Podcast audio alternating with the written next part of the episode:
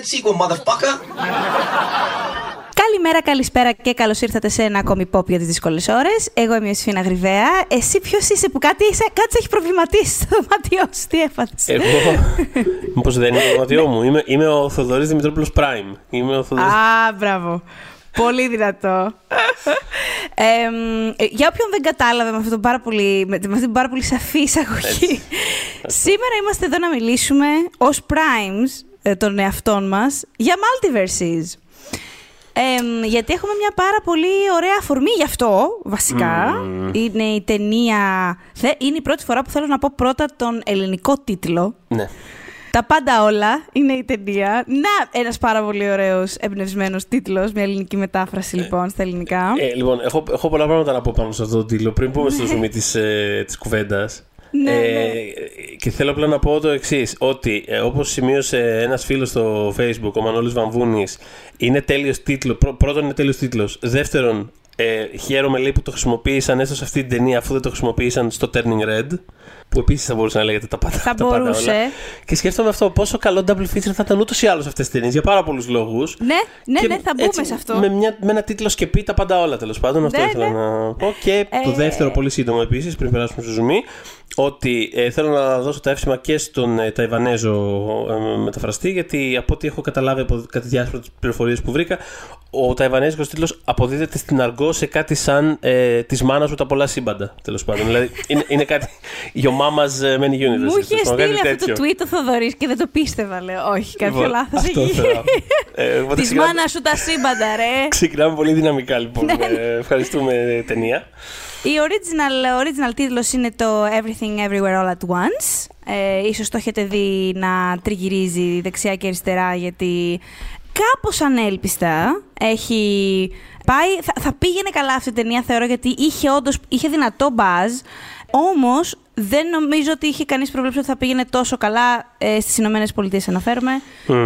Ειδικά για ανεξάρτητο τίτλο, σε εποχή πανδημίας και σε εποχή που αυτή την περίοδο, πάντων, οι ταινίες που κάνουν τα πολλά ειστήρια είναι άλλο τύπου multiverse ταινίες. Αυτό πήγα να πω. Είναι μια εποχή που βασικά έχει γίνει διβάλιο τελείως η αξία της ανεξάρτητης ταινίας ως κινηματογραφικό experience, ας πούμε, να το πω έτσι. Ναι, δηλαδή, ακριβώς. Είναι το είδος της ταινίας που έχουμε συνηθίσει να λέμε πότε θα βγει, πότε θα τη δω στην τηλεόρασή μου, ας πούμε, ξέρεις. Έτσι, όπως το λες. Όπως το λες ακριβώς. Έχει κάνει ένα υγιέστατο, πόσο έχει κάνει, 20 πλάς εκατομμυριάκια μέχρι τώρα.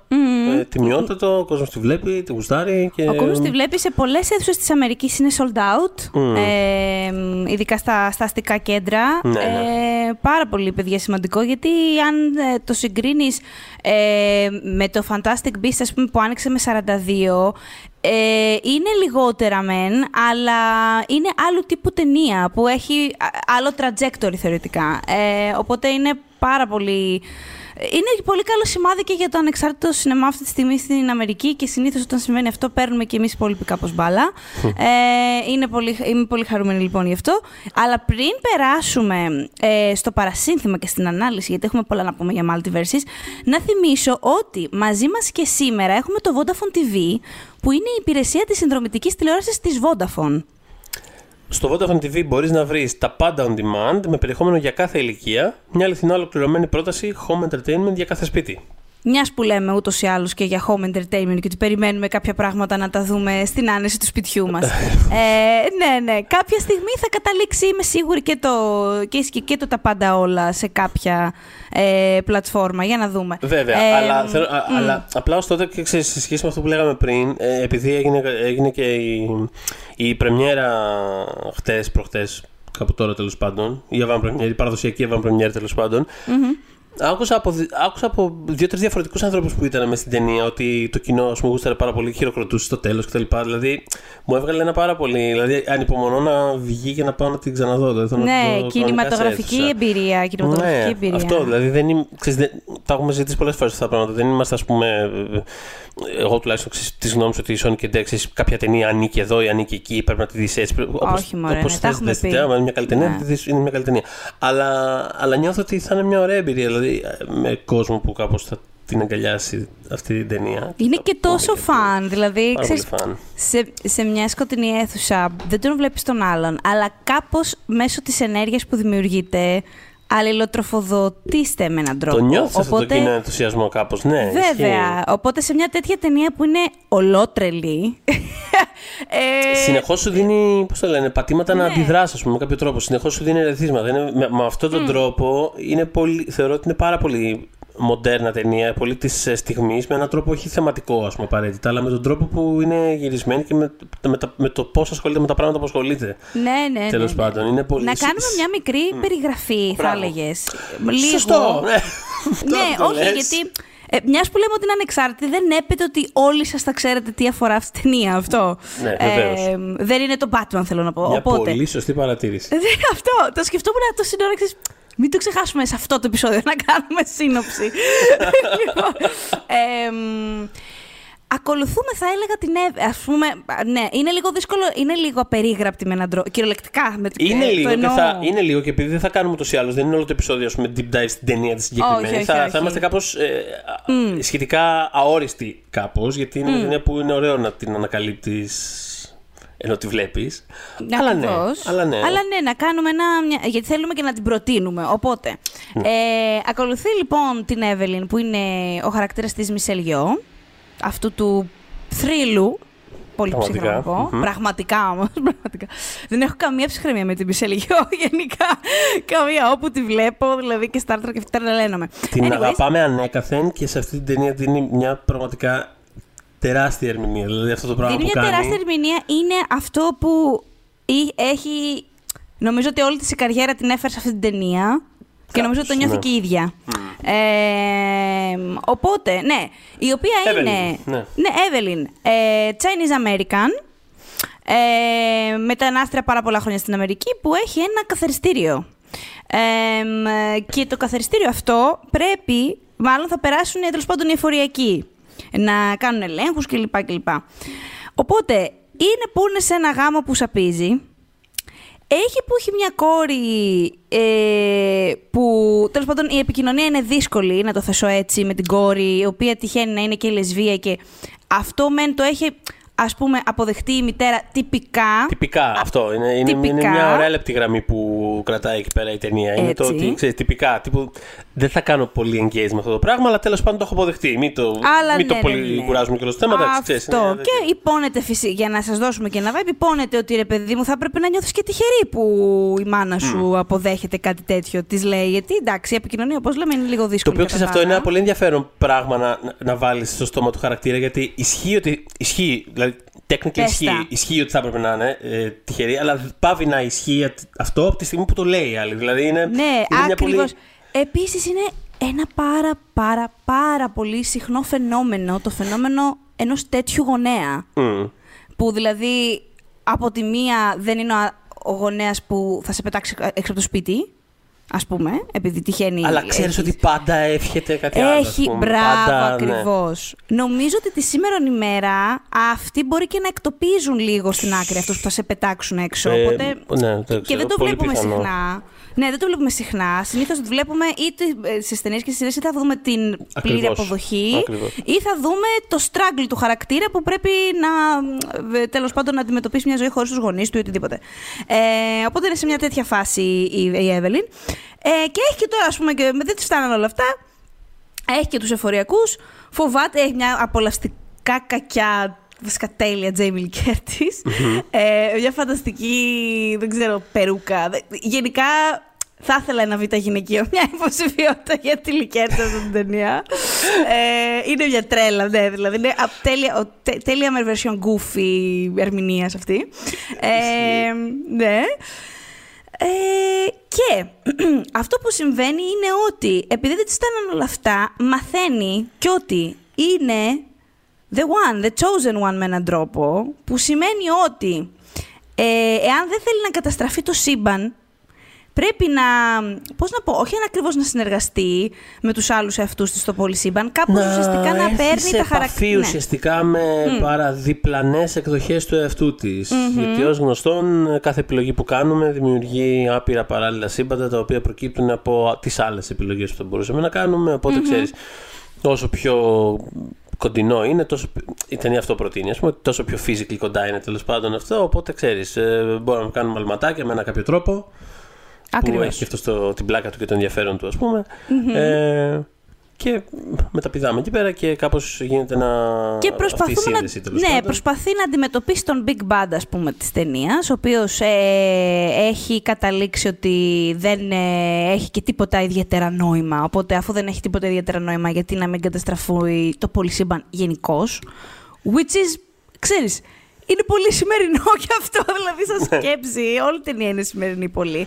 Αλλά ξέρεις, είναι μια σκέψη ανθρώπων αυτή. Ότι κοίτα, τίποτα δεν έχει νόημα. Οπότε αφού δεν έχει τίποτα νόημα, δεν πάμε στο καλό. Δηλαδή κάπως έτσι. Ναι, ναι, βασικά αυτό που λες τώρα, ξέρεις, κάνει καλή γέφυρα και με πώς είχαμε κλείσει το προηγούμενο επεισόδιο που λέγαμε για τον David Simon. Λέγαμε τον David Simon και λέγαμε αυτό ακριβώς το πράγμα. Ότι πάλι είναι χαρακτήρες που ξέρεις, όχι μάλλον οι χαρακτήρες, ότι η κοσμοθεωρία του, ξέρεις, κάπως έχει να κάνει με το ότι τίποτα δεν έχει νόημα, αλλά ξέρεις, από τη στιγμή που δεν έχει τίποτα νόημα, και τι να κάνεις. Αυτό που κάνεις είναι το μόνο που έχει νόημα, κάπως. Άρα. Ακριβώς. Έχει ενδιαφέρον αυτή η σύνδεση. Έχει έναν. Ναι, έχει έναν. Η ταινία, παρότι ο Big Bad είναι αυτό το point of view, έχει αυτόν τον ιδεαλισμό που λέγαμε κιόλας γενικώς. Ότι μήπως όμως, ρε παιδί μου, να το παλέψουμε όσο είμαστε εδώ, να περνάμε ωραία μεταξύ μας, να συνυπάρχουμε. Και αυτά δεν λέγαμε και για τον Σάιμον. Αυτά λέμε κάθε φορά, ρε παιδάκι μου. Γιατί άλλο να πούμε, τέλος πάντων. Ναι, γι' αυτό συμφωνούμε εμείς με αυτούς τους δημιουργούς γενικά, έτσι, νομίζω. Ναι. Μας αγγίζουν. Λοιπόν, οπότε αυτό που μπορεί να κάνει η Evelyn είναι, και το γαμάτο ας πούμε, είναι ότι κάθε φορά που θα παίρνει τη θέση κάποιας εκδοχής του εαυτού της στο πολυσύμπαν, παίρνει και τις ικανότητες, ιδιότητες, οτιδήποτε είναι. Δηλαδή δεν είναι αυτή μια γυναίκα που ξέρει κουνγκφού, αλλά κάποια εκδοχή της ξέρει κουνγκφού. Οπότε θα δείτε τη Michelle Yeoh να σπάει κόκαλα. Γιατί το ξέρουμε ότι εν μέρει πάτε και γι' αυτό, γιατί είναι Michelle Yeoh. Ναι, έχει και ένα ωραίο, ας πούμε, όχι ακριβώς easter egg, αλλά επειδή λέγαμε, ανέφερα και τώρα ότι κάπως την οδήγησε η ζωή της σε αυτό, η Michelle Yeoh, ας πούμε, ήταν μια beauty queen κάποτε, στην Κίνα, με καλλιστέα κλπ. Που βρέθηκε σε επαφή με τις πολεμικές τέχνες και τελικά με την υποκριτική και έγινε τέλος πάντων όλο αυτό που έγινε. Μια εκδοχή του εαυτού της λοιπόν στην ταινία είναι μια πάρα πολύ φτασμένη, ας πούμε, superstar ηθοποιός. Ναι, όχι, γενικά έχει πολλά. Γενικά αναφορές ταινίες νιώθω ότι όλες έχουν το ενδιαφέρον τους και είναι αρκετά έξυπνες. Και είναι και κάπως πιο φροντισμένο, δηλαδή δεν είναι, ας πούμε, το επίπεδο του. Δεν είναι, ξέρεις, απλά throw away που παναφορές απλά για να κλείσουμε το μάτι. Είναι όλα φροντισμένα, δηλαδή όλα. Μπράβο. Έχουν όλα το χώρο τους, ας πούμε, και κάπως αναπτύσσονται και έχει. Είναι γενικά ένα πολύ μερακλείδικο πράγμα, ρε παιδί μου. Δηλαδή, ό,τι και να πούμε. Είναι ένα πάρα πολύ μερακλείδικο πράγμα. Είναι όλο πολύ crafted, πολύ χειροφτιαγμένο, ας πούμε, κάπως. Χειροφτιαγμένο, χειροποίητο. Έχουμε ήδη λέξη γι' αυτό. Χειροποίητο. Λοιπόν, είναι man-made, τέλος πάντων. Ναι. Ναι. Έχει ακραία καλό μοντάζ. Ναι. Είναι δηλαδή, δεν γίνεται αυτό το πράγμα να μην είναι υποψήφιο του χρόνου. Το μόνο που με απασχολεί είναι ότι είναι, ρε παιδί μου, είμαστε αρκετά νωρίς στη σεζόν και δεν ξέρουμε αν το hype θα μείνει μέχρι. Αλλά ας μείνει, ας βοηθήσουμε προς αυτήν την κατεύθυνση, γιατί πραγματικά πρέπει να πάει. Δεν γίνεται. Είναι αψεγάδια αυτό το μοντάζ αυτήν την ταινία. Λοιπόν, και επίσης... Μου θύμισε κάπως το Cloud Atlas, που επίσης είναι μια ταινία που υπεραγαπώ. Και είναι άλλο τύπου ιστορία βέβαια, αλλά βέβαια πάλι είναι αυτό το πολύ ανοιχτόκαρδο και πολύ έρευνα στην πράγμα και πολύ ειλικρινές και πολύ, ξέρεις, σου δίνω την καρδιά μου και απλά πιστεύω ότι δεν θα μου την ποδοπατήσεις, ξέρεις, δηλαδή έχει πάλι αυτό, έχει κάπως μια τέτοια διάσταση, αλλά αυτό που μου το θύμισε είναι, αναφορικά με το μοντάζ δηλαδή που λες, ο τρόπος με τον οποίο μετακινείται ανάμεσα στα διάφορα κομμάτια της αφήγησης χωρίς να νιώθεις ποτέ ότι σκαλώνεις ή ότι κολλάς κάπου, ότι κάπως όλα συνδέονται με έναν τρόπο πάρα πολύ εσωτερικό. Αυτό κάπως, τίποτα, είναι πολύ, πολύ καλά εκτελεσμένο και είναι μια ταινία που τέλος πάντων, παρότι θα ήταν πολύ προφανές το να ασχοληθείς, ας πούμε, με αυτό το πράγμα. Κάπως δεν το προσέχεις από ένα σημείο μετά, θέλω να πω. Ναι. Mm-hmm. Οπότε, ναι, γενικά κάπως σε παίρνει μαζί της και πηγαίνει. Δηλαδή, γενικά, άμα δείτε αυτή την ταινία και βρείτε το νόημα της ζωής, μην εκπλαγείτε. Δηλαδή, είναι μια τέτοια ταινία. Θέλει να, ξέρεις... Δεν κάνει δηλώσεις με, με την κλασική έννοια, δεν κρατάει κάποια σημαία και πάει. Αλλά νομίζω ότι το μήνυμα αυτό που ήδη έχουμε αναφέρει διαχέεται παντού. Και θα ήθελα επίσης, πριν μπούμε στο πιο γενικό, να αναφέρω οπωσδήποτε τον Jonathon Ke Quan, mm-hmm. Που υποδείται τον άντρα της. Τον ξέρετε όλοι, γιατί είναι ο μικρός σας ασιάτης από τον Goonies, ο οποίος κάποια στιγμή, απλά ο άνθρωπος είδε ότι δεν τραβάει, ξέρω εγώ, ασιάτες στο αμερικανικό σινεμά δεν τραβάει φάση, οπότε είχε μπει πίσω από τις κάμερες για δεκαετίες, αλλά όταν είδε λίγο την αλλαγή, σου λέει... Μήπως να ασχοληθώ, μήπως να βρω πάλι ατζέντη, το οποίο και έκανε. Και το πρώτο του project μετά την επαναφορά αυτή τη φανταστική είναι το «Τα πάντα όλα». Ναι, και είναι, και έχει, είναι η καρδιά της ταινίας, ναι, επίσης, θα έλεγα. Ναι. Κάπως από αυτόν, ας πούμε, ξεκινάμε το ταξίδι κάπως στην ταινία, αλλά είναι κάπως... Δηλαδή χαίρεσαι που το βλέπεις, ρε παιδί μου, γιατί του δίνουν πράγματα να κάνει του ανθρώπου. Δηλαδή έχει κωμικές σκηνές, έχει δραματικές σκηνές, έχει σκηνές δράσης, έχει πολεμικές τέχνες, έχει δηλαδή... Καλός ρόλος για να επανέλθεις, τέλος πάντων. Πολύ, πάρα πολύ. Δηλαδή, ποιος επανέρχεται με αυτόν τον τρόπο, με τόσο bombastic τρόπο, πώς να σου πω. Και ειδικά τώρα ο συγκεκριμένος, έτσι, που οι περισσότεροι δεν τον θυμούνται. Δηλαδή, τον θυμούνται από τον Goonies, δεν τον θυμούνται από άλλα project. Και να μην ξεχάσω να φέρω την κυρία Στέφανη Χου. Δεν την ξέρετε καλά. Είναι η ηθοποιός που παίζει την κόρη.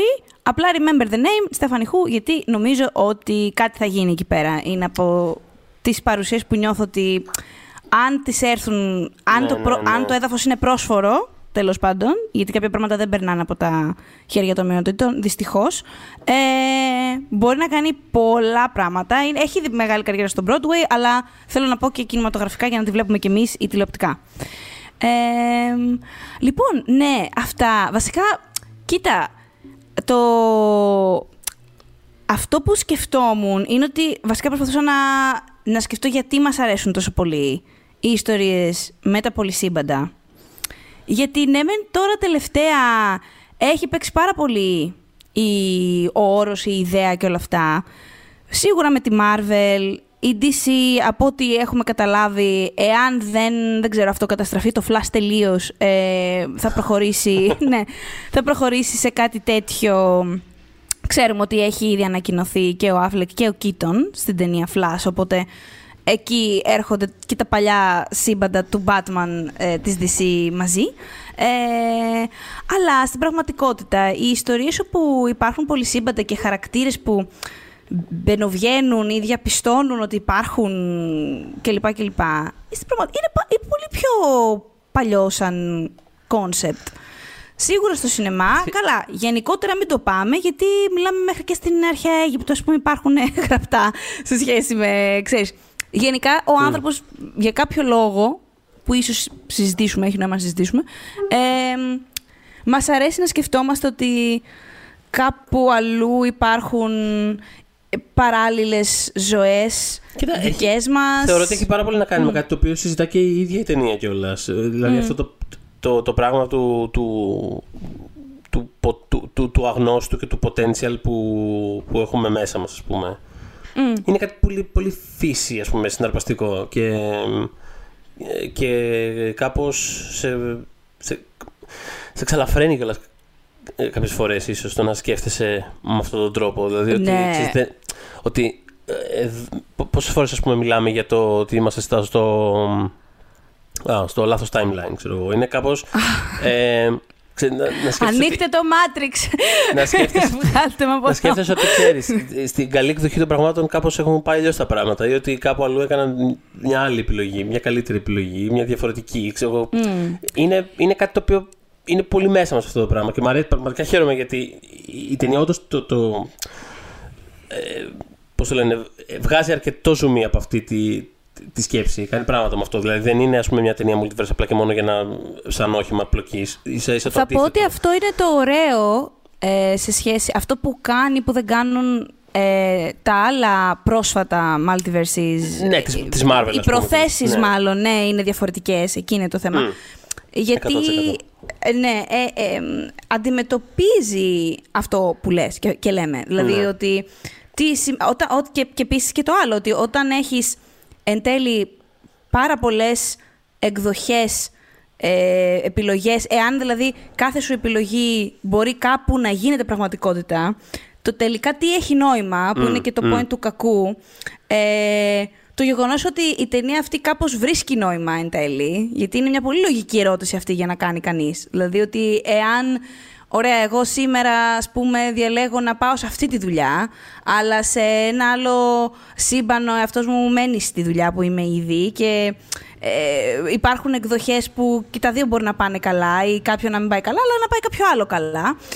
Τελικά, εντάξει, άρα τι στο καλό κάνουμε, ξέρω εγώ, άμα οι επιλογές μας δεν είναι τίποτα.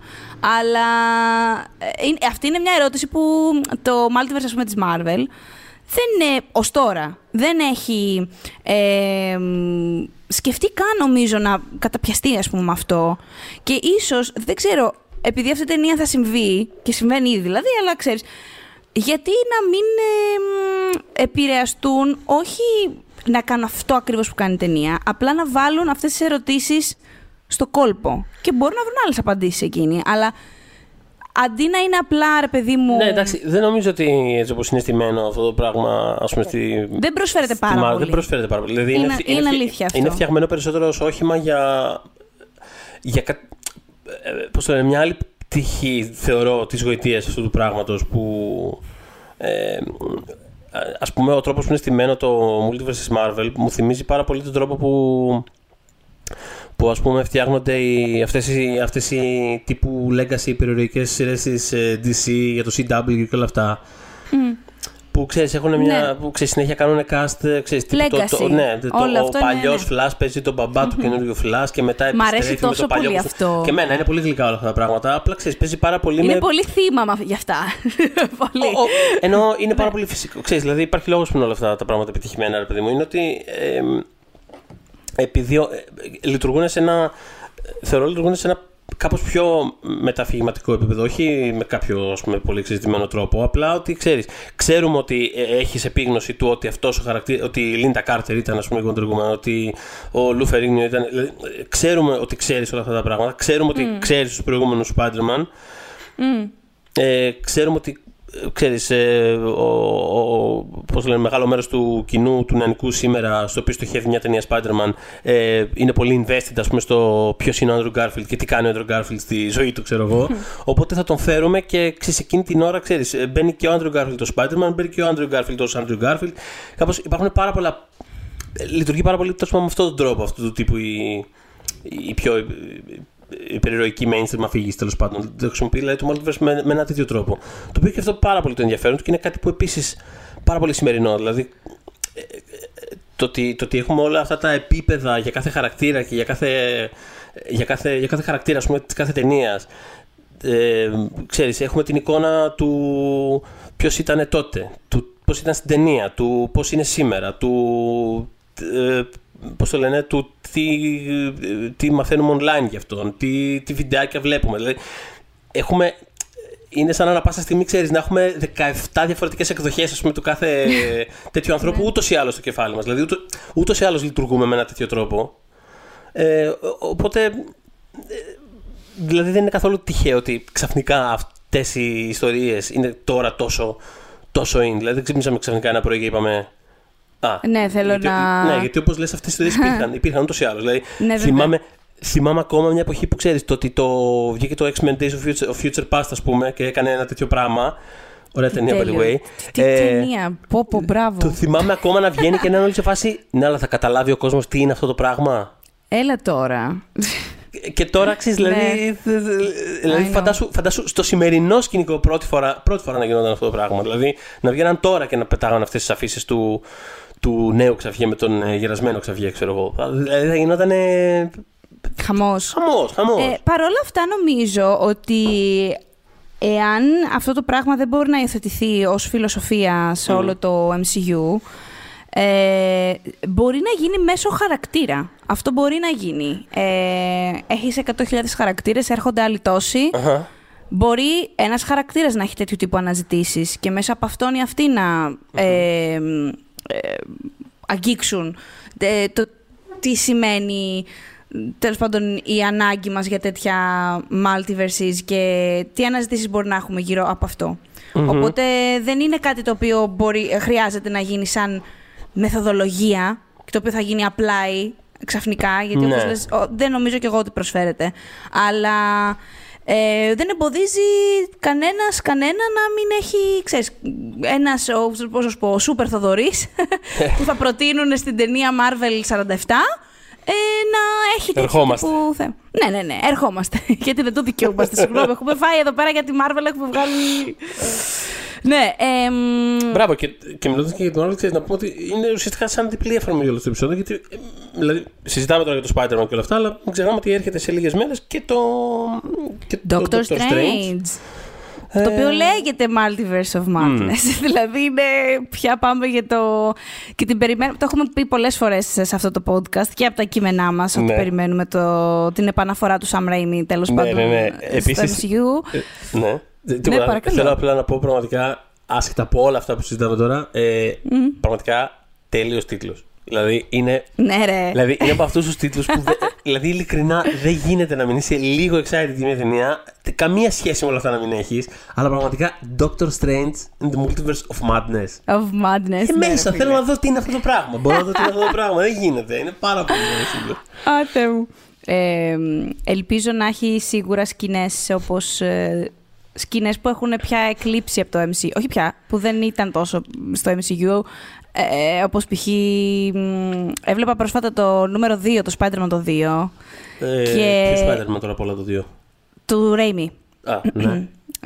Και είναι η σκηνή, τέλος πάντων, που προσπαθούν να αφαιρέσουν θεωρητικά τα πλοκάμια του Dr. Octopus. Από... Και γίνεται ένα τέλειο γκρανγκινιολικό πράγμα. Δηλαδή αυτά. Πιο Sam Raimi σκηνή της τριλογίας Spider-Man. Ναι, το βλέπεις και λες αυτός είναι που έχει κάνει το Evil Dead. Δεν είναι άλλος, είναι αυτός.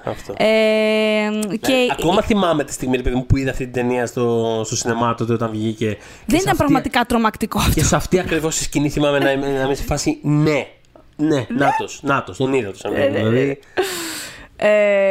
Οπότε θέλω να βάλει μέσα αυτού του τύπου τις πινελιές για να μπορούν να τις βάζουν και μετά άλλοι, ξέρεις, κάπως έτσι πάει. Αυτό που το μεταξύ... τίποτα. Και όχι, αυτό που μου κάνει εντύπωση σε σχέση με την αληθινή ζωή και τα multiverses είναι ότι δεν είναι κάτι που αποκλείεται. Θέλω να πω. Ενώ βασεπιστήμησε. Ναι, ξέρεις. Ναι. Όχι, χωρίς να. Δηλαδή, δεν γελάω, Δηλαδή, βάσει κβαντικής μηχανικής, φυσικής και όλα αυτά, δεν μπορούν να σου αποδείξουν ότι συμβαίνει. Έτσι. Βασικά κιόλας. Υπάρχει, ας πούμε, και η αντίθετη γνώμη της επιστήμης που θεωρεί ότι δεν μπορούμε να μιλάμε για τέτοια πράγματα γιατί. Ότι στην ουσία καμία θεωρία στην επιστήμη δεν είναι ούτως ή άλλως full αποδεδειγμένη. Αυτό που κάνουμε είναι να βρίσκουμε την καλύτερη θεωρία που μπορεί να εξηγεί κάποιο φαινόμενο στη φύση. Οπότε λέει αυτή η πλευρά των επιστημόνων ότι χέστε με, ας πούμε, με τα multiverses. Η άλλη όμως πλευρά λέει ότι ξέρεις τι, πραγματικά δεν μπορούμε να το αποκλείσουμε ως ενδεχόμενο. Και τώρα εντάξει, δεν θα κάνουμε το podcast επιστημονικό. Έπρεπε να πάρουμε τον Σπύρο το Μιχαλάκη να ξανάρθει. Τον φανταστικό μας, φιλοξενούμενο για το επεισόδιο του Ant-Man, αν θυμάστε, που είχαμε κάνει. Ο σύμβολος της Marvel περί κβαντικής φυσικής κλπ. Τυχαίνει να είναι Έλληνας. Και είναι σε φάση. Ναι, όχι, μπορεί να γίνει. Με dark matter και με dark πράγματα γενικά. Άμα ανακατευτείς, ναι, δηλαδή μπορεί να συμβαίνει, το οποίο είναι τρελό, δηλαδή, δεν ξέρω, όταν το σκέφτομαι και το βγάζω τελείως από το κινηματογραφικό του πράγματος. Γιατί η αλήθεια είναι ότι όταν το σκέφτομαι, το πρώτο πράγμα που θα σκεφτώ είναι να κάνανε τις 17 Ιωσηφίνες ταινία, Κατάλαβες, όχι να γίνω ταινία. Ότι ρε παιδί μου, οι αναφορές μου είναι κινηματογραφικές και τηλεοπτικές. Οπότε πάντα σκέφτομαι το exciting του πράγματος. Ότι κοίτα να δεις. Ξέρεις, σαν ιδέα είναι πολύ τριγκαδόρικη, αλλά με το καλό σκεφτείς ότι αυτή τη στιγμή, ρε παιδί μου, δεν ξέρω, μπορεί σε ένα παράλληλο σύμπαν να ηχογραφούμε το podcast και όπως συμβαίνει στο Everything Everywhere All At Once, τα δάχτυλά μας να είναι hot dog. Σε ένα σύμπαν του Multiverse της ταινίας συμβαίνει αυτό το πράγμα. Η ανθρωπότητα έχει εξελιχθεί, βιολογικά, ώστε τα δάχτυλα να μοιάζουν με hot dog. Ναι, όχι, γιατί όχι. Να σου πω κάτι. Είναι το πιο σουρεάλ κομμάτι της ταινίας, μεταξύ αυτό. Και είναι τόσο σουρεάλ όλη η ταινία. Θέλω να επανέλθω μετά σε αυτό για να το πάω από αλλού. Οπότε απλά βάζω τον αστερίσκο μου, βάζω το πίνι εδώ πέρα. Ναι, καλά κάνεις. Όχι, σκέψου το λίγο. Δηλαδή, μπορεί να υπάρχουν πάρα πολλοί Θοδωρίδες. Εμείς ξέρουμε αυτόν τον ένα. Εμείς τον έχουμε ονομάσει Prime ούτως ή άλλως. Θέλουμε να πιστεύουμε ότι είσαι ο Prime, ωραία. Αλλά υπάρχουν άπειροι άλλοι που μπορεί, δεν ξέρω, ένας να είναι μια πέτρα. Και αυτοί στον κόσμο τους Prime πιστεύουν ότι είναι. Έτσι. Σε ένα άλλο μπορεί να είσαι υπόκαμπος. Σε κάποιο άλλο εγώ σκέφτομαι ότι μπορεί να μην ζω. Mm. Δηλαδή να υπάρχουν 4-5 Ιωσήφινες που να μην έχουν ζήσει. Βεβαίως. Δεν είναι τέλειο και ταυτόχρονα ότι είναι creepy. Ναι, δηλαδή είναι τόσες αμέτρητες πιθανότητες. Εγώ γι' αυτό, λοιπόν, εμένα πάντα μου φαινόντουσαν exciting αυτού του τύπου ιστορίες, αλλά πάντα. Και ίσα ίσα, ξέρεις, όποτε έβλεπα κάποια πράγματα του στυλ, θυμάσαι μια σειρά το Sliders. Άκου, ναι. Ναι, άκου. Βεβαίως. Τώρα, συγγνώμη, ναι. Αλλά θέλω να πω, πάρα πολύ φαν. Όλα αυτά είναι πάρα πολύ φαν. Αλλά πάντα μου φαίνονταν πολύ περιοριστικό, ρε παιδί μου. Σε φάση ότι πάμε εκεί πέρα και απλά αυτό που έχει γίνει εδώ πέρα είναι ότι οι Ναζί έχουν κερδίσει το Β' Παγκόσμιο. Δηλαδή, ξέρεις. Ναι. Και πάντα, ξέρεις, έψαχνα να ξέρω εγώ το Fringe, για παράδειγμα. Επίσης μια σειρά που μου αρέσει πάρα πολύ.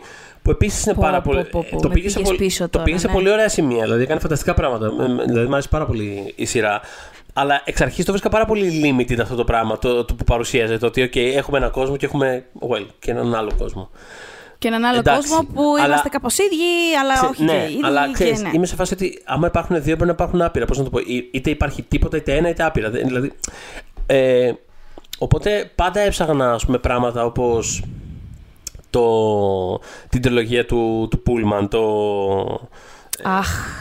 έτσι. Το Dark Materials. Ναι. Που είναι από τα αγαπημένα μου βιβλία. Το έχω διαβάσει πραγματικά ένα σωρό φορές μεγαλώνοντας και πάντα έβρισκα εκεί πέρα. Δηλαδή, αυτό που πες τώρα πριν από λίγο, ξέρω εγώ, που το κάνει κάπως και ταινία. Η ιδέα ότι ξέρεις, προφανώς για λόγους αφηγηματικούς θα στήσουμε την αφήγηση με κάποιους πιο συμβατικούς τρόπους. Δεν θα πάει, ας πούμε, ο βασικός χαρακτήρας να συναντήσει μια εκδοχή του εαυτού του που είναι ένα ψαλίδι, αλλά ξέρεις, θα συναντήσεις κάτι παρεμφερές. Είναι ίδια, αλλά ξέρει καράτε, whatever, δηλαδή κάτι τέτοιο. Αλλά σταδιακά το ανοίγει πολύ αυτό το πράγμα. Και αυτό είναι ένα πράγμα που με έχει ενθουσιάσει πάρα πολύ στο His Dark Materials. Ότι όταν ανοίγει, ας πούμε, αρκετά η αφήγηση, πραγματικά ο τύπος απασφαλίζει, ρε παιδί μου. Δηλαδή υπάρχουν κόσμοι που έχουν άλλη φυσιολογία, υπάρχουν κόσμοι που είναι με διαφορετική, αλλά όχι με έναν τρόπο στεγνό του στυλ απλά, ξέρεις, αλλάζουμε τα ονόματα ή ξέρω εγώ αλλάζουμε ότι αυτός είναι κακός εκεί, αλλά μοιάζουν, αλλά και είναι όλοι διαφορετικοί. Κάπως είναι με ένα πολύ απόκοσμο τρόπο. Είναι φανταστικό αυτό που κάνει. Θυμάμαι το συζητούσαμε. Το διαβάζω και να λέω, ρε παιδί μου, ναι, δηλαδή αυτό είναι. Θέλω. Όταν είχαμε μιλήσει σε αυτό το podcast για το Dark Materials, είχαμε κάνει μια ψιλοπαρόμοια παύλα συζήτηση. Είμαι σίγουρος. Ναι, γιατί θυμάμαι ότι λέγαμε ότι ενώ θεωρούμε τη σειρά υποτιμημένη, εγώ και με τη δεύτερη σεζόν πια έχοντας δει, γιατί καθυστέρησα να τη δω, είναι καλή η σειρά και στη δεύτερη σεζόν κιόλας πολύ καλύτερη από την πρώτη, αλλά θυμάμαι να συζητάμε ότι από εδώ και πέρα είναι πολύ δύσκολα τα πράγματα για αυτούς, δηλαδή γιατί πάντα το σέρνε αυτό από πίσω του, αυτά τα βιβλία, αυτή η σειρά βιβλίων, ότι είναι unadaptable. Αλλά δεν ξέρω τώρα, έχοντας αυτό το μέλλον που περιγράφει Θοδωρής μπροστά, λες ότι όντως ίσως δεν είμαστε ακόμα έτοιμοι. Δηλαδή, εφόσον το οραματιστήκατε έτσι, το πρώτο μέρος της ιστορίας, το οποίο μια χαρά το έχουν οραματιστεί, by the way, δεν είναι καν dig, είναι ότι έχουν, το έχουν πάει πιο σημαντικά. Ναι.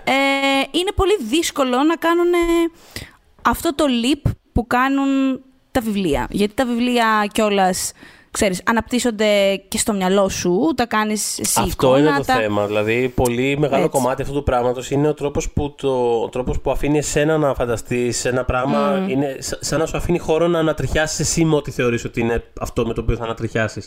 Το οποίο είναι πάρα πολύ δύσκολο να το αποτυπώσεις σε μια, ας πούμε, κάπως συμβατική αφήγηση. Και το παράδοξο. Το πρόβλημα, δηλαδή, κάτι mainstream, έτσι. Αυτό ακριβώς πάρα πολύ. Πώς θα τους πιάσεις όλους αυτούς. Μπράβο, η παραδοξότητα αυτού του πράγματος είναι ότι για να μπορέσεις να κάνεις adapt ένα πράγμα σαν το τρίτο βιβλίο του His Dark Materials, ας πούμε, χρειάζεσαι πολύ μεγάλο budget. Αυτό. Για να έχεις μεγάλο budget πρέπει να κάνεις κάτι κάπως συμβατικό. Οπότε, δηλαδή, ξέρεις, αυτό το πράγμα έτσι όπως περιγράφεται στα βιβλία είναι ένα πράγμα το οποίο κάθε κόσμος έχει διαφορετικές χρειές, έχει διαφορετική αίσθηση τελείως. Αυτό το πράγμα πώς θα το δείξεις. Θα αναπλαξίσει, ο ένας πιο σκοτεινός. Δηλαδή, και είναι μία κιόλας παραγωγή HBO, Παύλα, BBC, αλλά έχουν και εκεί limitations. Δηλαδή να θυμίσω ότι όσο ακριβό και, όσα και να σκάσουν, γιατί φτάσαμε, ας πούμε, 8η σεζόν, όχι, 7η σεζόν Game of Thrones, για να δούμε από κοντά τους άλλους δράκους, ας πούμε. Βλέπαμε μόνο τον Τρογκόν και άλλοι απλά πετάγανε πίσω σαν τις καλιακούδες. Δηλαδή, ναι, έφτασαν, ας πούμε, να κάνουν μία από τις πιο ακριβές σεζόν όλων των εποχών του μέσου, για να πεις ότι... Και δεν τους είδαμε και πολύ, θέλω να πω, όμως, εντάξει, είδαμε... Ήταν πιο φωλιδωτή, πιο κοντά, καταλάβατε. Τώρα, άντε φτιάξε το τρίτο βιβλίο που λέει ο Θεοδωρής, το οποίο όποιος το έχει διαβάσει καταλαβαίνει ακριβώς τι λέμε και βογκάει, δηλαδή, τύπου, δεν βγαίνει αυτό το πράγμα. Χωρίς πάρα πολλά λεφτά. Αλλά εμένα μου ήρθαν στο μυαλό διάφορες παλιότερες, ας πούμε, ταινίες και σειρές και πράγματα, δηλαδή... Μία την έχουμε αναφέρει ξανά στα υποτιμημένα θρίλερ της περασμένης δεκαετίας, το Coherence. Και πιο πολύ θέλω να τα αναφέρω γιατί αγγίζει πάρα πολύ αυτή μας την ανάγκη να νιώθουμε ότι κάπου αλλού τα έχουμε πάει καλύτερα. Εκείνη η ταινία βέβαια και όλος το πάει και ένα level πιο μετά, σε φάση ότι «ΟΚ, αν διαπιστώσω ότι κάπου αλλού τα έχω πάει καλύτερα, τότε τι κάνω». Δηλαδή, ποια είναι η δράση που μπορώ να αναλάβω για να εκμεταλλευτώ τις άλλες μου πιο καλές αποφάσεις ενδεχομένως. Αλλά και άλλες πολλές, ας πούμε, να, και τα χαμπιάς που λέμε για τέτοιου είδους βιβλία και αυτά. Η Narnia, τα χρονικά της Narnia, είναι επίσης, μπαίνουν σε ένα άλλο σύμπαν. Το οποίο είναι επίσης του τρελού άλλο πράγμα, έτσι. Δηλαδή, λιοντάρια μιλάνε και δεν ξέρω τι. Ναι. Κοίτα, πάντως, αυτό που λες στο Coherence, ας πούμε, κάτι σχετικά κοντινό, γιατί έχει πολύ ενδιαφέρον όταν πάνε να κάνουν τέτοιο πράγμα εντελώς low-fi ταινίες, όπως σε ένα βαθμό είναι και το τα πάντα όλα. Δεν είναι Coherence, που είναι πραγματικά 6 άνθρωποι μέσα σε ένα σαλόνι. Και έχει γυριστεί με, ξέρω εγώ, 3.000 ευρώ που λέει ο λόγος που είναι στην τράπεζα. Αλλά παρόλα αυτά, ξέρεις, για τα δεδομένα του όλου κλίματος, τέλος πάντων, και του τι η ιστορία λέει, μοιάζει αρκετά. Δηλαδή, έχει μια κάποια αίσθηση σχολικής παράστασης με την καλύτερη των ενιών. Δηλαδή, ξέρεις, έχει κάπως αυτό το. Και τώρα έχουμε φτιάξει ένα χαρτόνι που θα το βάλουμε. Δηλαδή, κάπως σου δίνει λίγο αυτή την. Έχει αυτή την αφή. Το οποίο για μένα το απελευθερώνει. Δηλαδή, αυτό που λέγαμε πριν, ας πούμε, ότι δεν μπορείς να κάνεις στα πολύ μεγάλα budget, ούτε στα ντεμή, γιατί δεν σου φτάνει. Ίσως, ξέρεις, με το τίποτα μπορείς να το κάνεις με ένα πιο δημιουργικό τρόπο. Γιατί, ας πούμε, από αυτή την ταινία το πήρα αυτό το πράγμα που περιγράφαμε πριν. Παρότι δεν έχουν, ας πούμε, κάποιο τεράστιο budget στη διάθεσή τους, αλλά την πήρα αυτή την αίσθηση του ότι πραγματικά στην επόμενη σύνθεση που θα γίνει, πραγματικά μπορούμε να βρεθούμε οπουδήποτε. Μπορώ να δω μπροστά μου ό,τι να είναι, αλήθεια, ό,τι να είναι. Όχι, κυριολεκτικά ό,τι να είναι. Όταν είπα πριν μπορεί σε άλλο σύμπαν Θοδωρής να είναι μια πέτρα, το εννοούσα κυριολεκτικά. Αυτό σου λέει η ταινία. Είσαι μια πέτρα αλλού. Ναι, οτιδήποτε. Και μπορείς να είσαι και πολύ cute. Με πολύ ωραία κουγκλιάεις και να είσαι ευτυχές Θοδωρή. Και να κυλάς Θοδωρή. Τώρα το κάνεις. Αυτό είναι το βασικό. Να κυλάς. Μην ξεχνάς να κυλάς. Αλλά... Σε κάτι αντίστοιχα low-fi, θέλω απλά να αναφέρω, χωρίς να είμαι 100% σίγουρος ότι μετράει σαν multiverse ταινία, αλλά είναι το Another Earth. Αχ, το είχα και εγώ σημειώσει μου, τέλεια. Το έχεις και είμαι σίγουρος. Την κυρία Μάρλινγκ που τόσο αγαπώ. Ναι, της πολύ φίλης μας Brit Marling, η οποία είναι μια περίπτωση αυτή η τύπης, έτσι. Δηλαδή, εγώ δεν έχω καταφέρει ποτέ μόνο να αποφασίσω πραγματικά αν μου αρέσει, πόσο μου αρέσει κτλ. Αλλά πραγματικά κάνει κάτι. Εγώ έχω καταλήξει σε αυτό. Χαίρομαι που ότι σ' αρέσει. Εμένα μου αρέσει πολύ. Χαίρομαι. Αναγνωρίζοντας ταυτόχρονα ότι αρκετές φορές έχει ένα θεματάκι στο landing. Δηλαδή, σκέφτεται φοβερές ιδέες, τις υλοποιεί σε ένα βαθμό εκπληκτικά. Απλά μπορεί το φινάλε των ιστοριών της να μην είναι απαραίτητα. Μπορεί να ξεφουσκώσουν που και που. Ναι. Έχουμε και την περίπτωση του The OA. Αυτό πήγα να πω φωτιά στο Netflix, που δεν είδαμε το τέλος αυτής της σειράς. Δεν ξέρω, για μένα είναι κορυφαία σειρά, την έχω βάλει σε 100 λίστες, δηλαδή I hate them γι' αυτό, πραγματικά. Ναι. Θα μπορούσαν να βρουν και άλλους τρόπους να το ολοκληρώσουν κάπως, από κόμικ, δηλαδή δεν ξέρω, εκμεταλλευτείτε το. Δεν είμαστε πάρα πολύ μεγάλο χωριό, αλλά είμαστε ένα σχετικά μεγάλο χωριό, το οποίο θα κατανάλωνε ότι θα παρήγαγε το Netflix ως closure αυτής της ιστορίας. Ναι, γιατί δεν τέλειωσε απλά σε cliffhanger, δηλαδή μας πετσοκόψανε. Εντάξει, τι κάνεις.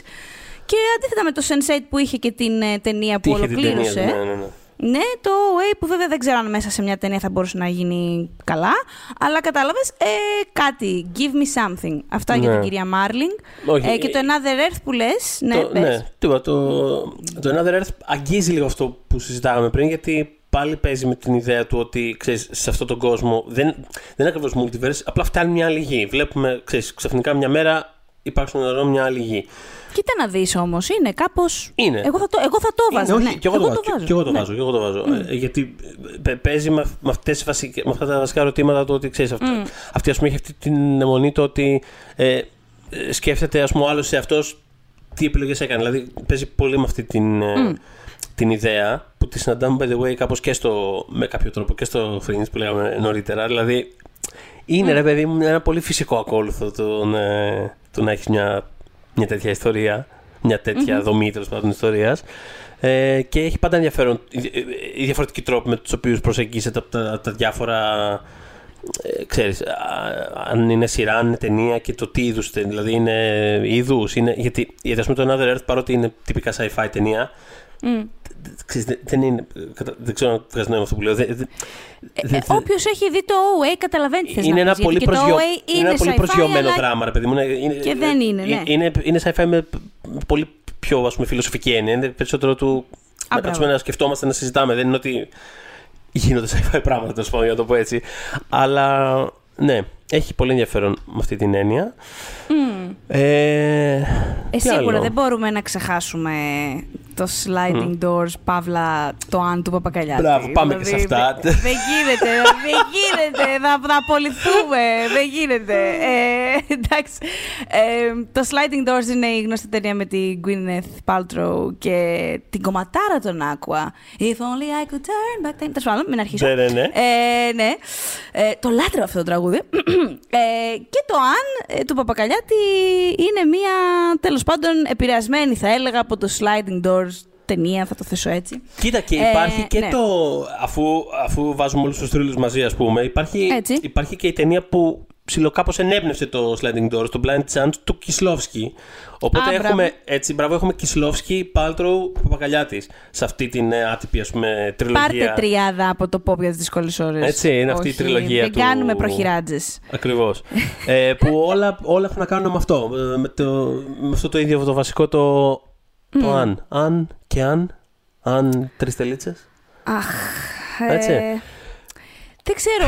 Αργά μου το ξεστεί. Επειδή σαν άνθρωπος μικρότερη ήμουνα πάρα πολύ αυτού του. Τέλος πάντων, ήμουνα σε αυτό το πολύ αν και αν και αν και αν. Έχω κάνει πάρα πολύ. Πώς σου πω, έμπρακτα έχω προσπαθήσει αυτό το πράγμα να τα αλλάξω. Γιατί δεν μπορούμε να ζούμε στο αν, φίλες και φίλοι. Καταλαβαίνετε. Δηλαδή. Δεν μπορούμε να είμαστε στα αποθυμένα και στις ιστερίες και σε αυτά. Ακριβώς. Οπότε ξέρεις, πάντα τέτοιου τύπου ταινίες με παραφέρουν λίγο, ξέρεις, μου κάνουν ζημιά, με πάνε πιο πίσω. Αλλά είναι κόνσεπτ αγαπημένο. Αλλά δεν πρέπει να ζούμε στο αν. Δηλαδή πρέπει να το κρατήσουμε αυτό. Και να σου πω και κάτι, και η ταινία, το τα πάντα όλα, ναι. Πάνω κάτω, δηλαδή...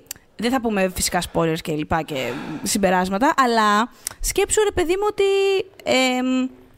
ουσιαστικά σου λέει ζήσε και στο τώρα. Όχι, ξεκάθαρα στο λέει αυτό. Ναι, ζήσε στο τώρα και προσπάθησε να κάνεις ό,τι καλύτερο μπορείς με τα υλικά που έχεις και μπορεί να πάνε τα πράγματα και καλύτερα. Μπορεί αύριο να μην ζηλεύεις την Ιωσφίνα του σύμπαντος 322, γιατί και του 321 που εσύ είναι κομπλέ. Αυτό. Δεν ξέρω αν θέλουμε να... Α, και κάτι άλλο λοιπόν που δεν ήθελα να ξεχάσω. Θέλω να πω ένα ακόμα σε αυτό που λέγαμε τώρα, αλλά για πες. Μήπως πρέπει να το πεις εσύ πρώτα, γιατί εμένα φεύγει λίγο πιο εκεί. Για πες. Άμα φύγει πιο εκεί, θέλω απλά. Μου ήρθε φλασιά τώρα, ναι. Ενώ συζητάγαμε αυτό το παρεάκι Κισλόφσκι και παπαγαλιά της Γκουίνεθ Πάλτροου.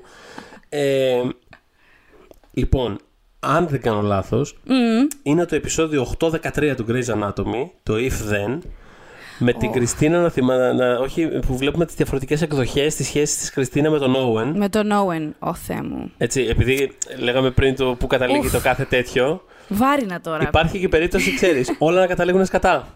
Έτσι, υπάρχει και αυτή η εκδοχή. Υπάρχει εκδοχή του να μην υπάρχει το καλό σενάριο πουθενά. Λυπάμαι, χάσατε. Οπότε ήθελα να το ρίξω και αυτό στην κουβέντα, μιλώντας έτσι για παράλληλα. Καλά έκανες, ναι. Και μου έδωσες και ωραία πάσα, γιατί επειδή είπες Grey's Anatomy και επειδή πάμε λίγο σαν ντράου, να κάνουμε μια πικρή παρένθεση ότι τα πάντα όλα, επειδή έχει να κάνει πολύ και με το διαγενειακό τραύμα, ήδη αναφερθήκαμε στη μάνα και την κόρη και όλο αυτό που συμβαίνει, και εννοείται μπαίνει μέσα και το μεταναστευτικό κομμάτι, που προκειμένου αφορά περισσότερο την ασιατική κοινωνία και τη δική τους κουλτούρα, αλλά σαν θέμα το έχουμε, δηλαδή δεν ξέρω, από τα μέσα του 21 και μετά έχει τύχει και έχουν σκάσει τέτοιου τύπου τέλος πάντων απόπειρες, ναι. Με μάνες και κόρες που βασικά ζητάει η μάνα συγγνώμη κάπως. Δηλαδή, σκεφτείτε, λοιπόν, είχαμε σε πρώτη φάση, επειδή είδα κι αλλού να αναφέρεται αυτό, αλλά δεν είδα το Encanto πουθενά μέσα. Εγώ νομίζω ότι ξεκίνησε αυτή η φάση με το Encanto. Ναι. Δηλαδή, είναι συμπτωματικό προφανώς, δεν είναι ότι κατάλαβες όταν λέω ξεκίνησε η φάση, δεν είναι. Αλλά που είχαμε την μητριάρχησα γιαγιά που καταλαβαίνει ότι έχει πιέσει πάρα πολύ τη φάση. Δεν θυμάμαι να έχουμε συζητήσει ποτέ το Encanto. Το έχουμε συζητήσει το Encanto. Όχι. Γιατί εμένα αυτό το πράγμα, ενώ χαριτωμένη ταινία, εμένα αυτό το πράγμα, εγώ δηλαδή δεν την έχω αγαπήσει όπως νιώθω ότι την έχει αγαπήσει ο περισσότερος κόσμος. Χωρίς να πω λέω ότι δεν μ' αρέσει, αλλά εμένα αυτό το πράγμα με κλώτσισε, γιατί δεν νιώθω ότι η ταινία ότι ντυλάρει αρκετά με αυτό το ζήτημα. Λοιπόν, άκου να σου πω. Η ταινία δεν τον ντυλάρει. Θα σου πω εγώ, γιατί την είχα χτες αυτή την κουβέντα, γιατί πήγε το ανήψιμο και το είδε το Encanto. Οπότε μετά το συζητούσαμε. Και του έλεγα, αυτολεξή θα σας το πω, ότι εγώ θεωρούσα ότι η γιαγιά δεν πλήρωσε αρκετά στο τέλος. Αυτό θέλω να πω. Δηλαδή, η ταινία με βάζει αρχικά σε μια θέση να είμαι σε φάση ότι. Ήταν για κλωτσίδια. Είναι για κλωτσές όλοι αυτοί, αλλά δεν με βγάζει ποτέ από αυτή τη θέση. Δεν κάνει κάτι για να με βγάλει από αυτή τη θέση η ταινία. Οπότε τελειώνει και είμαι σε φάση. Ναι, και τώρα ξύλο θα παίξουμε. Τι να πω. Συμφωνώ. Που, ας πούμε, εγώ αυτό που λέγα αυτό και λίγα τις κάνανε. Αυτό λέγα στους Βαλιψιώνα. Και λίγα τις κάνανε. Και τις είπανε βασικά, τις σούρανε. Αλλά σαν trend, πες το έτσι, νομίζω ξεκινάει αυτό το πράγμα εκεί. Είχαμε μετά το Ούμα με τη Σάντρα Ο, γι' αυτό μου ήρθε πριν. Βέβαια αυτό είναι thriller, είναι άλλου τύπου αφήγηση, αλλά πάλι είναι με μάνα και κόρη. Κορεάτικη εκεί είναι η κοινότητα που όλη αυτή η πίεση, η καταπίεση εκφράζεται με horror. Όπως συχνά ισχύει έτσι κι αλλιώς, ναι. Όπως συχνά ισχύει, ναι. Και πιο πρόσφατα, ακριβώς πριν το «Τα πάντα όλα», είχαμε το Turning Red. Το «Τα πάντα όλα». Ναι. Εναλλακτικός τίτλος, που πάλι έχουμε μία περίπτωση μητέρας που, ασιατικής κοινότητας πάλι, που έχει καταπιεστεί από τη δική της τη μητέρα και καταλήγει να καταπιέζει την μικρή της κόρη, με αποτέλεσμα να μην μπορεί η μικρή της κόρη να συγκρατήσει το κόκκινο πάντα που κρύβει μέσα της. Γιατί σε ποιον δεν έχουν συμβεί αυτά τα πράγματα. Βλέπεις ότι κάτι συμβαίνει. Δηλαδή, έχει ενδιαφέρον αυτό το πράγμα. Έχει ενδιαφέρον ότι το εντοπίζουν στο μάνα κόρη. Γενικότερα έχουμε δει αρκετό πράγμα μεταξύ πατέρα-γιου, θα πω, και πάρα πολύ στην τηλεόραση. Πολύ. Mm-hmm. Ακόμα και πατέρα-κόρης πολύ περισσότερο από το μάνα-κόρη. Και δεν ξέρω, κάτι υπάρχει εδώ πέρα. Κάτι τους βρήκε και κάπως πέσανε όλα αυτά μαζί. Και κάνουν έτσι έναν ωραίο διάλογο όλες αυτές τις ταινίες μεταξύ τους. Ανάλογα βέβαια, άλλα πετυχαίνει μία, άλλα η άλλη, αλλά δεν πετυχαίνει ένα. Σίγουρα, αλλά... σίγουρα. Απλά τους είχε όντως τρομερό ενδιαφέρον ότι έχουν βγει όλες αυτές τις ταινίες κάπως μαζεμένες. Θυμάμαι μέχρι και πριν από λίγα χρόνια. Θυμάμαι να βλέπω το συζητάμε κιόλας τότε σίγουρα. Όταν είχε βγει το Lady Bird, θυμάμαι να με ενθουσιάζει. Βέβαια, δεν πάει απαραίτητα εκεί πέρα η ιστορία, η αφήγηση, αλλά θυμάμαι να ενθουσιάζομαι και μόνο από την απόπειρα του να υπάρχει μια, ας πούμε, πολυεπίπεδη και πολυδιάστατη σχέση μάνας κόρης στην οθόνη, και το πόσο φρέσκο έμοιαζε αυτό το πράγμα και πόσο πραγματικά ένιωθα ότι το έχουμε, ενώ είναι κάτι πολύ κοινό στις καθημερινές μας σχέσεις και κοινωνίες, ένιωθα ότι ήταν κάτι πραγματικά σχεδόν πρωτόγνωρο, ας πούμε, παιδί μου, είναι φοβερό ότι όταν βλέπεις κάποια πράγματα να συμβαίνουν και νιώθεις και είναι τα πιο απλά πράγματα στον κόσμο, πράγματα τα οποία βιώνεις εσύ, εντάξει, και εγώ είμαι κόρη μιας μάνας, ας πούμε, και τέτοιου τύπου αποτυπώσεις δεν θα είσαι 100%, δεν θα είναι 100% relatable στη δική σου ζωή, αλλά μπορώ κάπως πιο εύκολα να κάνω κάποια parallels και να εντοπίσω στοιχεία της δικής μου ζωής. Είναι φοβερό ότι όταν τα βλέπεις στην οθόνη και βλέπεις το πιο απλό πράγμα στη γη, ας πούμε, κάτι που το ζητάς με τους κολλητές σου από παιδί, μπλα μπλα μπλα, και λες, όταν τελικά το βλέπεις, λες, πού ήταν αυτό τόσο καιρό, ρε παιδιά. Δεν πώς είναι δύσκολο να υπάρχει, δηλαδή, μου πέφτουν τα μαλλιά, αλλά ναι, γι' αυτό λέμε τόσα πράγματα για διαφορετικές φωνές στο σινεμά, γιατί απλά σε οδηγούν πολύ αυτονόητα και αναπόφευκτα σε μια πιο πλούσια εμπειρία θεατή, πολύ απλά, από όπου και αν έρχεσαι, δηλαδή όποιος και αν είσαι, ό,τι φίλο και να είσαι, αν είσαι ανοιχτός σε τέτοια πράγματα, τα οποία είναι, ξαναλέω, πάνε απλά, υπάρχουν δίπλα σου, υπάρχουν στο διπλανό διαμέρισμα, απλά θα γίνει πιο πλούσια η εμπειρία σου, γιατί να μην θες πιο πλούσιο σινεμά και να θες να βλέπεις συνέχεια τα ίδια και τα ίδια. Και, δηλαδή, έχουμε φτάσει το 2022 και βλέπουμε το Turning Red και κάθομαι εγώ και γράφω άρθρα στο Ladylike για το γιατί ήταν ριζοσπαστική ταινία. Ναι. Θα τρελαθώ, ας πούμε. Κατάλαβες. Αλλά κοίτα που ήταν όμως. Τι να κάνουμε που ήταν. Οπότε, ναι. Μια παρένθεση λοιπόν ήθελα να κάνω, αυτό που φοβόμουν να πρέπει να μεταπηδήσω και μας πάω αλλού. Ναι, λοιπόν, επειδή διάβαζα για Multiverse και καλά ότι αν ίσχυε. Ποια είναι η καλή πλευρά, ας πούμε, του Αν ίσχυε, πέρα από το ότι κάπου αλλού τα έχεις πάει λίγο καλύτερα ενδεχομένως. Λέει ότι εάν υπάρχουν τα multiverse, μάλλον αν υπάρχει αυτή η θεωρία, αν συμβαίνει αυτό το πράγμα, σε περιπτώσεις τύπου Μάρτι Μακφλάι που γυρνάει πίσω το χρόνο στο Back to the Future και δίνει και παθαίνει για να μην χαλάσει αυτό το πράγμα και ξαφνικά βρεθεί, δεν ξέρω, παντρεμένος με τη μάνα του, whatever. Αυτό το πράγμα είναι πολύ κλασικό τρόπο, ότι πρέπει αν αλλάξεις το παρελθόν να διορθώσεις αυτό που έκανες, γιατί αλλάζεις και το μέλλον, ναι. Και όλα αυτά. Σου λέει ότι αν ίσχυε αυτό το πράγμα, εάν πας στο παρελθόν, πάρα πολύ απλά, αυτόματα δημιουργείς έναν άλλο κόσμο, ένα άλλο parallel universe. Οπότε μη σκάς. Δεν τρέχει τίποτα. Το λέω γιατί σε περίπτωση που γυρίσετε πίσω το χρόνο και έχετε αυτή την ανησυχία μετά, γιατί όλοι έχουμε το Back to the Future και έχουμε αυτό το άγχος, ότι μετά πώς θα φτιάξω τα πράγματα. Ναι, το μέλλον που φτιάχνετε είναι ένα άλλο μέλλον από αυτό που ήδη έχει γραφτεί. Αυτό θα είναι εκεί που είναι. It's fine. Είναι άλλο. Μην αγχώνεστε, μπορείτε να επιστρέψετε στη θέση σας και όλα θα είναι καλά. Ή όλα θα είναι κάπως, τέλος πάντων, αλλά θέλω να πω. Ναι. Τέλος πάντων, ναι, θα είναι όπως το αφήσατε. Anyways. Δεν θα γίνει κάτι τραγικό. Αυτό που αφήσατε θα είναι όπως το αφήσατε. Ναι. Οπότε κλείνουμε, πιστεύεις? Όχι, να μην κλείσουμε, εγώ λέω ακόμα. Α, τι ωραία. Όχι, θέλω απλά πριν κλείσουμε Θες Rick and Morty, θες Doctor Who, θες Star Trek. Κοίτα, όλα σε όλα αυτά τώρα δεν μπήκαμε, γιατί πραγματικά αυτά είναι, δηλαδή, ξέρεις, τι να πιάσεις, τι να αφήσεις. Αλλά θέλω να πω, όντως, ας πούμε, δεν είναι τυχαίο ότι και σε σχέση με αυτό που συζητάγαμε νωρίτερα για το πόσο αυτή η ιδέα, η αφηγηματική, ας πούμε, έχει κάπως πιάσει τον κόσμο και, ξέρεις, υπάρχει κάτι πολύ... Υπάρχει μια μανία κάπως στο πώς τις εξετάζουμε αυτές τις αφηγήσεις, τέλος πάντων. Δεν είναι τυχαίο, ρε παιδί μου, το πόσο φανατικό είναι το κοινό του Rick and Morty. Δηλαδή, θέλω να πω, που έχει πάρα πολύ να κάνει με τέτοιες ιδέες. Τίποτα. Αυτό θέλω να πω ότι επεκτείνεται και εκεί πέρα κάπως, γιατί παίζει πάρα πολύ το Rick and Morty με την ιδέα των... διαβάζα μια συνέντευξη των Daniels, που είναι οι σκηνοθέτες του Τα Πάντα Όλα, που επειδή έχουν την ταινία αυτή έχουν αρχίσει να την αναπτύσσουν, ξέρω εγώ, 8 χρόνια τώρα. Η ιδέα δηλαδή είναι πολύ πίσω. Ναι. Και ξέρεις, κάποια στιγμή ανακάλυψαν το Rick and Morty. Και έλεγε ο ένας ο Ντάνιελ, νομίζω ο Κουάν ήταν, σε φάση ότι όχι ρε φίλε, δεν βιαστήκαμε και μας προλάβανε και θα το κάνουν και όλοι οι άλλοι και θα βγούμε τελευταίοι και καταϊδρωμένοι. Δεν είναι καθόλου καταϊδρωμένοι. Προηγήθηκαν πράγματα. Αλλά αυτό που έγινε. Αλλά δεν σημαίνει και τίποτα αυτό. Όχι, σίγουρα. Αυτό που έγινε όμως είναι ότι τους είχε προταθεί η σκηνοθεσία του Λόκι.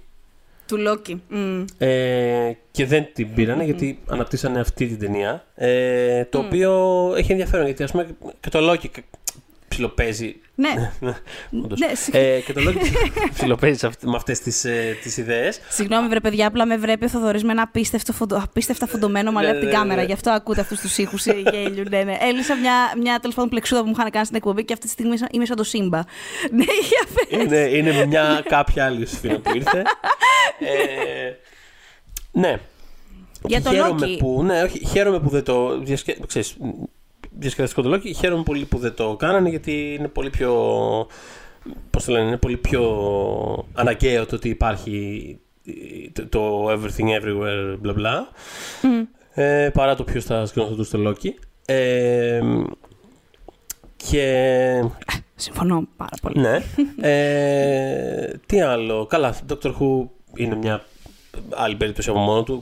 Δηλαδή, είναι τόσο, παίζει τόσο όπως θέλει με τους κανόνες που είναι πραγματικά. Δηλαδή, κάνει απλά τη φάση του, κάνει ό,τι θέλει. Αλλά να πούμε για το. Ναι, συγγνώμη, με συγχωρείς. Για τον Doctor Who είσαι ο ειδικός, δεν μπορώ να σε διακόψω. Όχι, δεν σκοπεύω να πω κάτι. Ίσως επεκταθούμε κάποια άλλη φορά σε Doctor Who. Αξίζει μια δική του άλλη κουβέντα.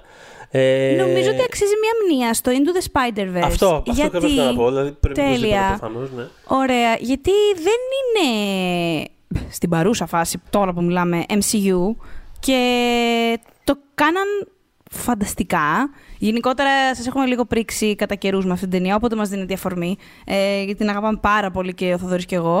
Κάποτε της είχα δώσει και το Oscar καλύτερης ταινίας στα δικά μας Oscar.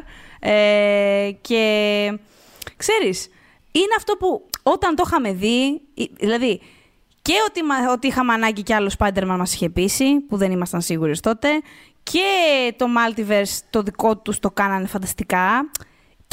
Ήταν τόσο πικ αυτή η ταινία που μετά έλεγες και τώρα τι.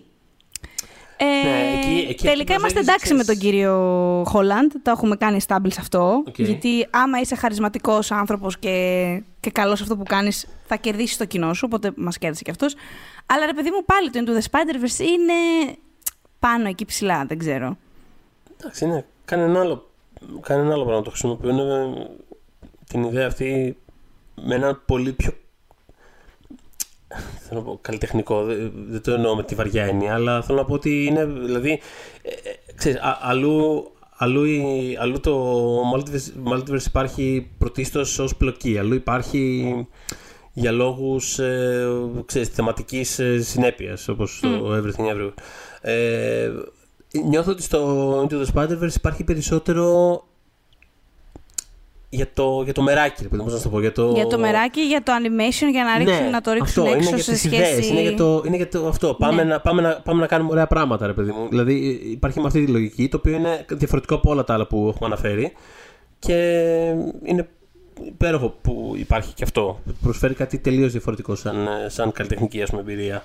Και θα έχουμε και το νούμερο 2 και θα έχουμε και το νούμερο 3. Έχουμε 2 και 3. Για να δούμε τι θα είναι αυτά. Για να δούμε. Και θέλω οπωσδήποτε επίσης. Παρά ήταν καλή η πρώτη, ρε παιδιά, φοβάμαι. Παρά ήταν καλή.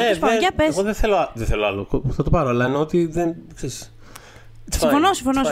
Είναι από αυτές τις περιπτώσεις που αντί να δω κάτι και να μ' αρέσει πάρα πολύ και να θέλω συνέχεια, είναι κάτι που θα ήθελα να μείνει ανέγκυχτο. Ναι. Καταλαβαίνεις. Επειδή μ' άρεσε τόσο πολύ. Τώρα που λέμε αυτό, θυμήθηκα αυτό, ρε παιδί μου, ότι ένα πράγμα που έγραψα στο κείμενο για το τα πάντα όλα είναι αυτό. Ότι είναι τόσο, ας πούμε, θεματικά συμπαγές αυτό το πράγμα που κάνει αυτή η ταινία, που βγάζει μέσα από όλο αυτό το χάος, τέλος πάντων, είναι τόσο συγκεκριμένο αυτό το πράγμα που κάνει, που κάπως δεν φεύγεις από αυτή την ταινία και λες «Α, το σηκώσμι, άρα γιατί να γίνεται στο...» Δηλαδή, πώς το λένε, θα βλέπα ένα sequel. Δεν πιστεύω ότι υπάρχει... Καλά, μπορεί να υπάρχει, αλλά εμένα ούτε μου πέρασε το μυαλό αυτό το πράγμα. Δηλαδή, δεν είναι ταινία που σε κάνει που σου αφήνει τέτοιου τύπου με ερωτηματικά για sequel και τέτοια πράγματα, παρότι δεν ξέρω, ίσως είναι ένα κόνσεπτ το οποίο... ταιριάζει πολύ με την ιδέα του. Η αλήθεια είναι αυτή. Του sequel, αλλά. Ναι, δεν ξέρω. Τέλος πάντων, θέλω πριν κλείσουμε οπωσδήποτε να αναφέρω οπωσδήποτε και το The One με τον Jet Li. Ναι, έτσι, ναι, δεν θέλω να το ξεχάσουμε αυτό το πράγμα. Όχι με τίποτα. Πόσο. Ρε παιδιά, πολύ θαμένη αυτή η ταινία. Ναι. Γιατί. Φοβερή καμενιά. Καμενιά είναι. Δεν μπορούμε να. Δεν είπαμε ότι θα δούμε Κιφσλόφσκι, ας πούμε, που λέμε. Τέλος πάντων, ναι. Όχι. Καταπληκτικό, πάρα πολύ φαν. Από αυτά τα πράγματα που θυμάμαι να τα βλέπω μικρός σε βιντεοκασέτα. Ή και όχι πολύ μικρός, τέλος πάντων, δεν έχει σημασία. Όχι, εντάξει, όχι. Εγώ ήμουν αρκετά μικρή, νομίζω. Εγώ δεν ήμουν πολύ μικρός, αλλά εντάξει. Εκεί, φοιτητής τέλος πάντων. Παιδί μου, είναι από αυτά τα πράγματα που είναι σε φάση. Πω, καλά, μαλάκα. Καλά, βρήκα ένα φοβερό εργάκι στο βιντεοκλαμπ. Ναι, αυτό. Jet Li, πώς το λένε, σκοτώνει τους αντίστοιχους Jet Li's από τα άλλα σύμπαντρα για να γίνει. Γιατί στο τέλος μπορεί να μείνει μόνο ένας. Ακριβώς. Έβλεπε Highlander μικρός. Έτσι. Μπράβο, συγχαρητήρια. Πότε θα έρθει η ώρα που θα πιάσουμε αυτές τις σειρές? Ναι, για πες. Θα έρθει σύντομα, ελπίζω. Εγώ τελειώνω την τέταρτη σεζόν, να ξέρεις. Πραγματικά είμαι πολύ βαθιά στο emoji του Highlander. Έρχομαι πάρα πολύ έτοιμος για αυτό το επεισόδιο που το κάνουμε. Και τέλος πάντων, ναι, στο τέλος μπορεί να είναι μόνο ένας, αλλά αυτό που δεν σκέφτηκε ο Ξύπνιος είναι ότι αφού η δύναμη χωρίζεται σε όλους αυτούς που απομένουν, όταν θα έρθει η ώρα να σκοτώσει τον τελευταίο που είχε απομείνει, θα έχουν την ίδια δύναμη. Δεν το σκέφτηκες αυτό. Fuck! Οπότε, ναι, φοβερό το The One. Φοβερό, δεν ξέρεις, σαπίλα, αλλά τίμια, πολύ ωραία. Τίμια σαπίλα, θέλουμε τέτοιες. Τίμια σαπίλα. Έλεγε κάτι κάποτε. Η Pauline Kael, τεράστια Pauline Kael, κριτικός κινηματογράφου. Εντάξει, δεν συμφωνώ με το πρώτο μέρος της πρότασης, αλλά hear me out.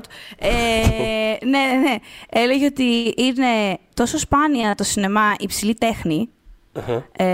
Αυτό είναι που διαφωνώ. Εγώ δεν είμαι τόσο αυστηρή ενδεχομένως.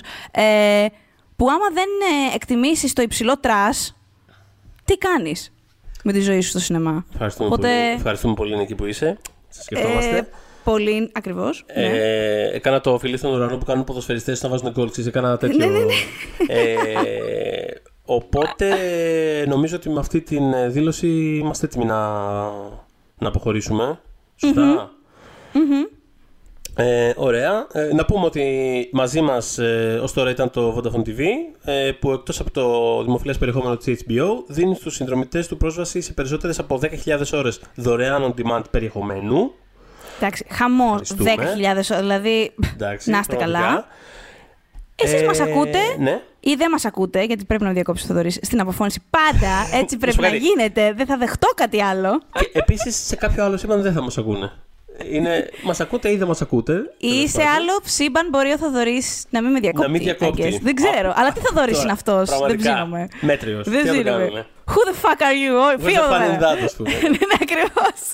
Λοιπόν, μας ακούτε στο Spotify, Google Podcast, Apple Podcast και φυσικά μας βρίσκεται στο Facebook Group Pop για τις δύσκολες ώρες. When we make that sequel, motherfucker!